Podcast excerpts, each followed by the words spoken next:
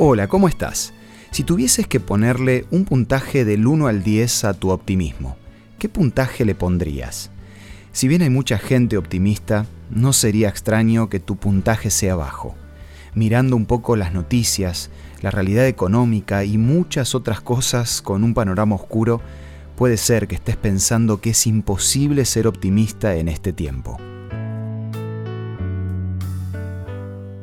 Esto es Una luz en el camino para cultivar la fe, la esperanza y el amor, con el licenciado Santiago Paván.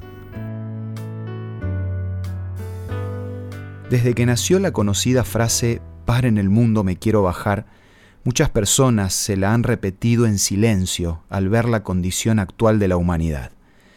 ¿Quién no se siente decepcionado al ver la impotencia de las Naciones Unidas para mantener la paz en el mundo? ¿Quién no sintió dolor frente a las guerras, el hambre y la miseria que existen en tantos lugares de la tierra? Estamos viviendo en el tiempo de la fractura familiar, del debilitamiento moral y del desencanto de los líderes religiosos y políticos. Pero por más que digamos, en el mundo, me quiero bajar, humanamente no tenemos una salida. Pero sí, creo que todos tenemos la esperanza de vivir en un mundo mejor. Este es el sueño y el deseo más profundo de muchos corazones.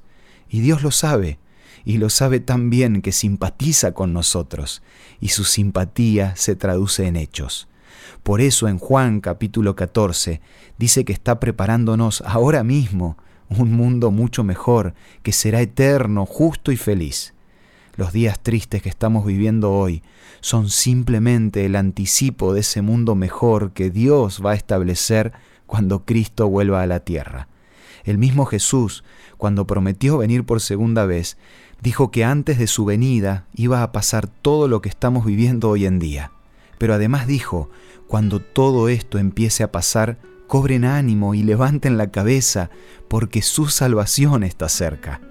Por eso me da mucha alegría saber que este tiempo actual es la antesala de la venida de Cristo, del lugar perfecto que nos prometió y de la salvación eterna de todos los que creen en Él. Este es el tiempo para levantar la cabeza. Tenemos que tener esperanza, porque lo que no podamos hacer nosotros para arreglar los problemas del mundo, Dios sí lo va a poder hacer con su poder.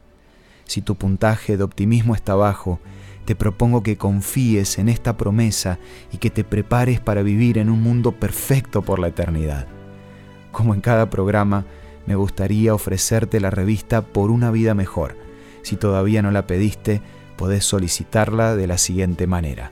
Envíanos un WhatsApp al 1162 26 1229 o búscanos en Facebook como Una Luz en el Camino. La revista Por una vida mejor te va a ayudar a vivir con esperanza un día a la vez. Esto fue Una luz en el camino. Te esperamos el lunes para un nuevo encuentro, cuando volveremos a decir... Permitamos que a lo largo de las horas de cada día Dios sea una luz en nuestro camino.